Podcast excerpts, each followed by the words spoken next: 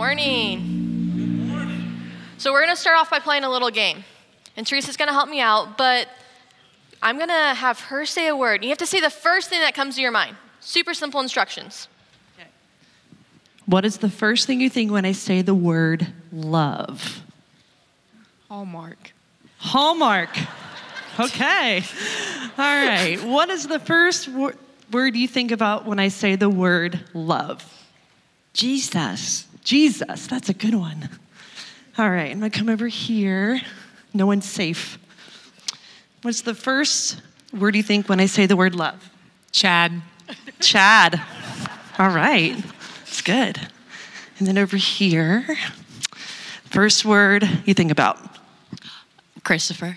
Christopher. Oh, yes, that's a good one. They're so newlyweds. that's why I said it.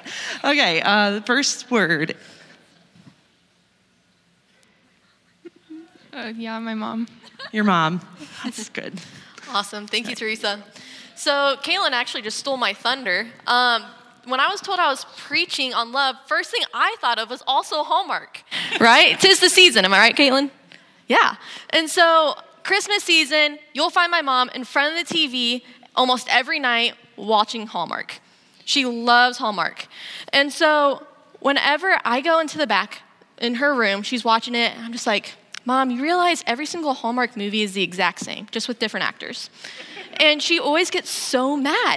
And I was like, Mom, the girl from the big city comes to the small town, has a boyfriend. This guy in the small town thinks she's really attractive, and he just wants to date her, but she's dating someone else. So the old lady in the movie is trying to get the guy to make a move. And then finally, the girlfriend breaks up with her boyfriend, and then they fall in love. Am I right? Sorry for spoiling your next Hallmark movie. Um, that, that is literally what Hallmark is. And I think of that type of love when I first think of love, but that isn't the kind of love we're talking about today. The type of love that we're talking about today is agape love. And there's four different words for love in the Greek language. The first one is eros, which is romantic love, that hallmark type of love. The second one is storge. And storge is like that family love, that love that you have for your brothers and sisters, your cousins, your grandparents, your parents. The other one is phileo. And phileo love is friendly love. So, like, I got my best friend Becca here today. I have phileo her. That's the kind of love. But the one we're talking about today is agape love, and that is sacrificial love. And God embodies agape love. And we're going to be reading that in scripture today. But as I started thinking about this, you know, Hallmark has some quote unquote really great love stories, am I right? But God has created the greatest love story. And so we're going to be reading about that today. So if you guys would join me in 1 John 4, I'm going to be reading from the NLT version today, but 1 John 4, 7 through 21. And just remember this idea of agape love and how God embodies agape love. Now, stick with me. This is a really long scripture, but it's so good. So, verses 7 through 21. Dear friends, let us continue to love one another, for love comes from God. Anyone who loves is a child of God and knows God. But anyone who does not love does not know God, for God is love. God showed how much He loved us by sending His one and only Son into the world so that we might have eternal life through Him. This is real love. Not that we loved God, but that He loved us and sent His Son as a sacrifice to take away our sins. Dear friends, since God loved us that much, we surely ought to love one another. No one has ever seen God, but if we love each other, God lives in us, and His love is brought to full expression in us. And God has given us His Spirit as proof that we live in Him and He in us. Furthermore, we have seen with our own eyes and now testify that the Father sent his Son to be our Savior of the world. All who declare that Jesus is the Son of God have God living in them, and they live in God. We know how much God loves us, and we have to put our trust in his love. God is love, and all who live in love live in God, and God lives in them. And as we live in God, our love grows more perfect. So we will not be afraid on the day of judgment, but we can face Him with confidence because we live like Jesus here in this world. Such love has no fear because perfect love expels all fear. If we are afraid, it is for fear of punishment, and this shows that we have not fully experienced His perfect love. We love each other because He first loved us. If someone says, I love God, but hates his fellow believer, that person is a liar. For if we don't love people we can see, how can we love God whom we cannot see? And he has given us this command those who love God must also love their fellow believers. So, in this, agape love, every single love word in here is the Greek form of agape, the sacrificial love. But what is real love? We read it in here, but what is real love? Because oftentimes we have that word in our culture, but we misuse it. We throw it around and we don't actually mean it, or we just don't understand it. So, what is real love? Well, real love, agape love, sacrificial life giving, redeeming. 1 Corinthians 13, the love chapter. You hear it in almost every wedding. Verses 4 through 7. Love is patient and kind. Love is not jealous or boastful or proud or rude. It does not demand its own way. It is not irritable and it keeps no record of being wrong. It does not rejoice about injustice, but rejoices whenever the truth wins out. Love never gives up, never loses faith, is always hopeful, endures through every circumstance. We just read a lot of scripture, a lot is being thrown at you. The gist is, though, every single word used to describe agape love is an action. Love is kind, patient, hopeful. As I said earlier, sacrificial. It all requires action. Love is a verb. Hallmark makes us think it's a feeling, but it's more than just a feeling, it's a verb. And we're going to be talking about three different verbs and how we can put love into action. And now they're really easy to remember because they all rhyme. Made it easy on you guys. Know, grow, and show. Can you guys say it with me? Know, grow, and show. Love it. Awesome. So the first one we're going to be talking about is know. And in verse 7, it says, Anyone who loves is a child of God and knows God. So there's different ways of interpreting this word know. You can know someone, or you can know someone. You can have knowledge about someone, or you can have a relationship with someone. For instance, Michael Jordan. If you guys don't know, I played basketball for 13 years. I love Michael Jordan. If you don't know who he is, he played in the NBA, and I literally adored him growing up. Now, yes, he retired when I was like two, so I didn't really get to watch him but I watched videos, I watched movies. I know everything about him. I know he's six six. I know he has six championship rings. I know that in eight years he never lost three games in a row. I know that he went to UNC. I know that he was born in Brooklyn, New York, February 17th of 1963. I know just about anything about Michael Jordan, all right? I know all about him. But I don't have a relationship with him. I don't have a friendship with him. I have all this knowledge about Michael Jordan but I don't know Michael Jordan. Now, it'd be really cool if I did. So, if any of you guys know Michael Jordan, let me know. Um, I'd love to be friends with him.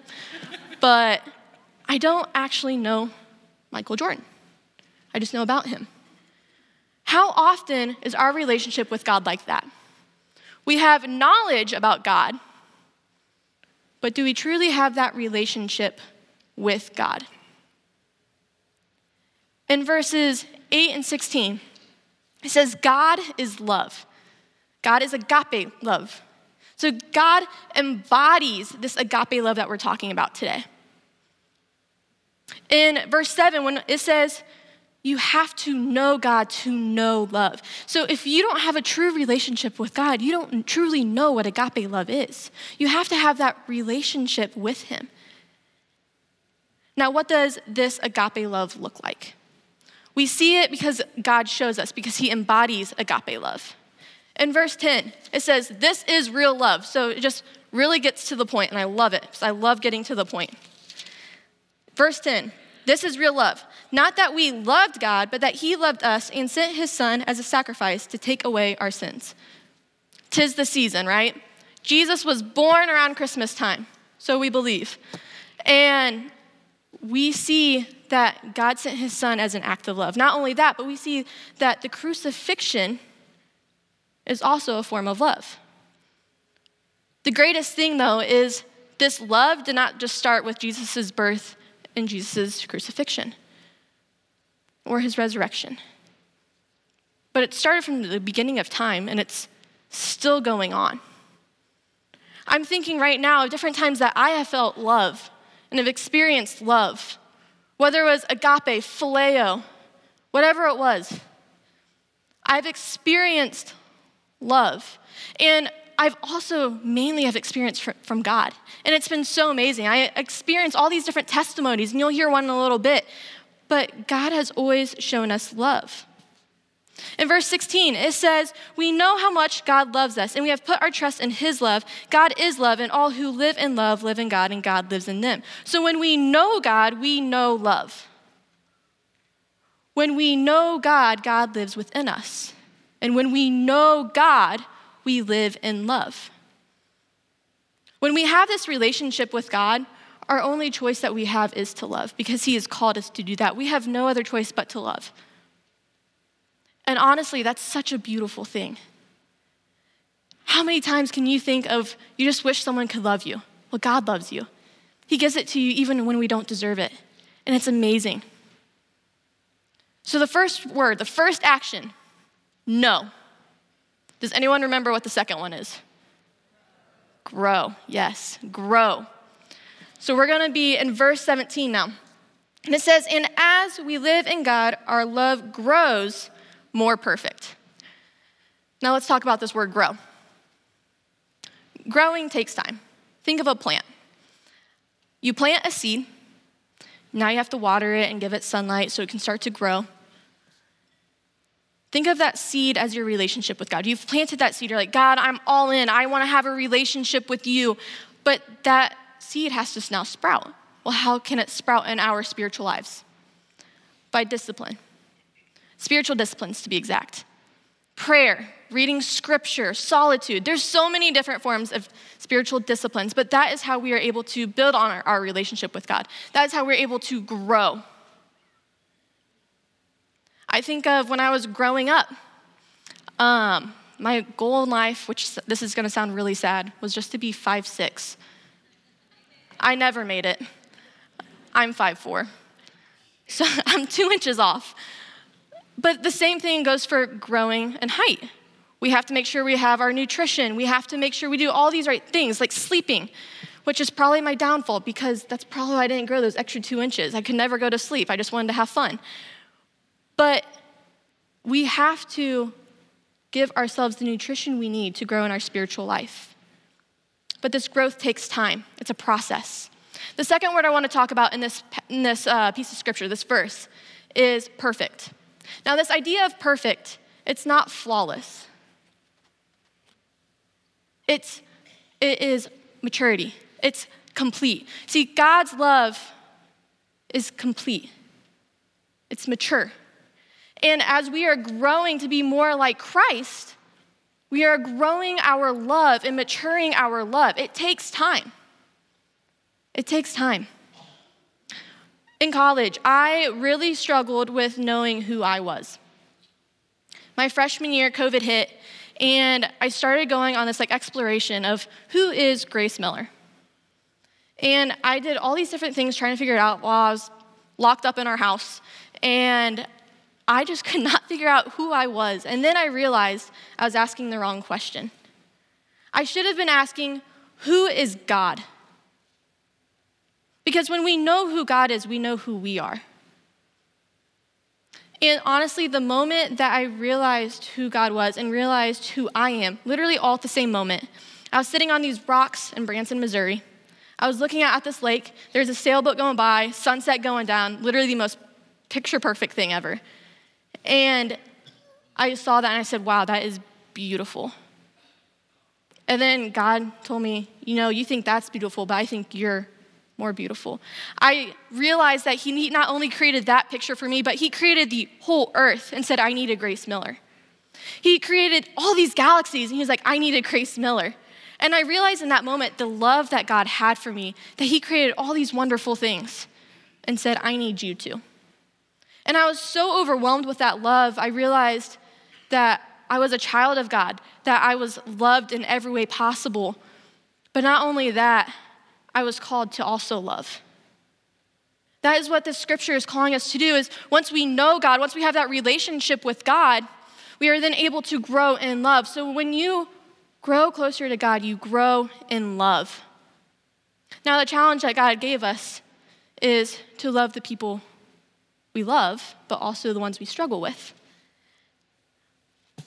And we're going to be talking about that in the show portion, which is exciting because we all love talking about the hard things, right? But the word agape love is an action. And so we talked about know, we've talked about grow, and these two different things are the first things we need to do before we can even get to show. Because know and grow live out verses 16 and 17. We are abiding in God. We are living in God. We are having a relationship with Him. We are taking ourselves through this process, this journey in our spiritual lives with God. So, what's the third point? Show. Show. So, when we do these things, we can now go to show. Verse 19 says, We love each other because he loved us first. We would not be able to understand what agape love is if we did not know from God. God showed us what agape love is first. We would not have understood how to receive it or give it the beautiful thing is, not only do we have the chance to receive agape love, but we can allow it to transform our lives so that then we are able to give it out to people. Showing love is really easy to give to the people we like, but it's really hard to give it to the people we struggle with. But we are called to do both. In my testimony, I briefly explained this, but it was hard to give love to those people I seen I looked at as a challenge. It was hard to give love to those people I really, really struggled with. But God called us to do that. And if you think about it, Jesus did the exact same thing in his life. He was persecuted all the time. He was still showing love while on the cross. Jesus was a perfect example of how to embody agape love and God is love. And we are called to do the same. In verse 20 through 21, if someone says, I love God, but hates a fellow believer, that person is a liar. For if we don't love people we can see, how can we love God whom we cannot see? And he has given us this command those who love God must also love their fellow believers. Now, in other translations, this is NLT, but in other translations, it says brother instead of believer. And so that doesn't only mean the people who are currently sitting in this building. It means the people out on the streets. It means the people in Kroger. It means the people across the country, across the world. It means all of us. We are called to love everyone. Now, that's hard sometimes. Can I get an amen? Mm hmm. Yep. It's so hard to love people sometimes, even the ones that we do love. I think of my siblings. We got in so many fights, but I still love them. It was just hard at times. But those people we struggle with, those people, Alex preached on that a while back, those people, the ones that just get under your skin, those are the ones we're still called to love. That person that is talking behind your back, we're still called to love them. That person that we may not view as normal, we're still called to love them. That person that's been making rude remarks straight to your face, are you talking kindness in front of them and behind their backs? It seems so sacrificial to do the thing that's hard, but that is what agape love is. I want to take it a step further. That person you haven't talked to in years because of something that happened in the past. How are you going to walk out of this church today and say, I'm going to show them agape love today? Agape love is transforming. It's not something we just receive. We should allow it to transform our lives. I can think of several instances of how someone has loved me and it has transformed me. And then it was a chain reaction, and then I started to love someone else. And it's so hard, but that's the sacrifice of it. Whenever I was preparing this, I was trying to think of a story of when it was really hard to love. Now, this seems so simple, and most of you, probably 99% of you, and I think I'm the only one, would say, Yeah, you shouldn't have done that. And looking back now, I'm like, Yeah, I shouldn't have done that. But there is this person that was really hard to love growing up. And it was in eighth grade. This is so dumb. I can't even believe I'm saying this on stage. But I had this kid named Jarrett that just really annoyed me. All right? And I literally could not stand him. And he was so hard to love that one day he just pulled that final straw and I just lost it. And he just annoyed me for the last time. And honestly, he never annoyed me ever since. I clenched my fist and I just punched him in the back of the neck. And that is not loving, apparently. um, I was overcome with so much guilt that day. And surprisingly, I never got in trouble. But I came with so much guilt that I was just like, that was not loving at all. What I should have done was just unclench my fist and just stayed quiet and just let him be Jarrett. But I just couldn't. I had to shut him up. But that's not love. And that's just a silly example. And there are way more other serious examples. But we're still called to give agape love, sacrificial love. And our only choice when we have a relationship with God is to love, is to give that sacrificial love. God has given us love freely. In our culture, we think we have to earn love, but God has given it to us freely. It's our turn to give it to others freely, whether we love them or not. We're called to love them. Whether we struggle with them or not, we are called to love them with agape, sacrificial love. Know, grow, show. Know. Do you truly know God or do you just know all about Him? Do you have a relationship with Him? Grow. How are you growing in your relationship with God? Are you getting anxious? Are you thinking it's taking too much time? My encouragement to you is when you grow in God, you grow in love, and it takes time. And then show. Are you showing love to all even when it hurts, even when it's hard, even when it seems like the biggest sacrifice of your life, even when you just want to punch them in the back of the neck? Are you still showing love? Because love is more than a feeling, it's an action. And during this Christmas season, we are always reminded of how God shows us love. And it didn't start with the birth, but it's one of the greatest examples of love. Hallmark can't compete with the greatest love story ever. Because God has shown us through agape love. We're gonna take time of reflection, and I'm gonna ask you guys to take whatever posture you need. And I'm gonna ask you to be as vulnerable as you can, because that's what God wants of us. That's at least what we can give to Him. If you feel called to come to the altar, come to the altars. If you feel called to, to kneel at your chair, kneel at the chair. If you feel called just to sit on the ground, sit on the ground. If you want to stand, stand. But take whatever posture you need to to be connected with God and realize not only His love for you, but how you can grow and love yourself. Agape love. God is love, and He's given us the greatest love story ever.